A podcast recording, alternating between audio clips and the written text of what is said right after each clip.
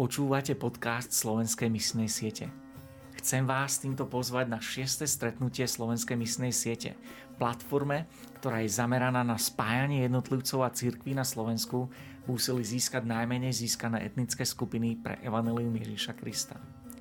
Predstavíme vám medzinárodne uznávaných mobilizátorov z rôznych kontinentov. Toto jednodenné stretnutie dvadsiateho deviateho septembra v Lučatine vás nebude stať veľa času a financií. Veríme, že odídete s jasnejšou predstavou, ako sa ako jednotlivci a zbor môžete dostať na nový level v zahraničnej misii. Podrobný program a registračný formulár nájdete na bit.ly s y lomitko sms číslo šesť registrácia. Opakujem bit.ly lomitko sms šesť registrácia.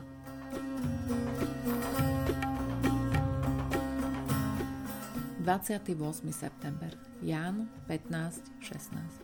Nie vy ste si vyvolili mňa, ale ja som si vyvolil vás a ustanovil som vás, aby ste šli a prinášali ovocie, aby vaše ovocie zostávalo, aby vám Otec dal všetko, o čoho budete prosiť v mojom mene.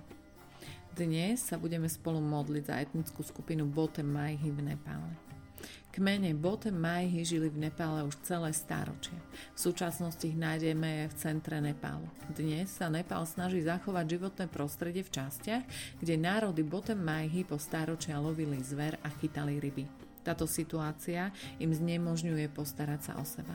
Nepálska vláda sa pokúša zapojiť ľudí z Bote Majhi do úsilia o ochranu prírody a do ekologického turizmu, aby si mohli zarobiť na živobytie. Takáto práca nezabezpečí však každému.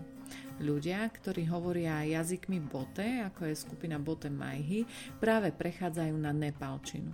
Viac ako deväťdesiatdeväť percent nepálskeho Bote Majhi sú hinduisti. V Ježiša Krista verí menej ako jedno percento z nich. Bote Majhi musia byť schopní nájsť si nové živobytie, pretože vonkajší svet sa blíži k ich tradičnému spôsobu života. Poďme sa spolu modliť za etnickú skupinu Bote Majhi v Nepále.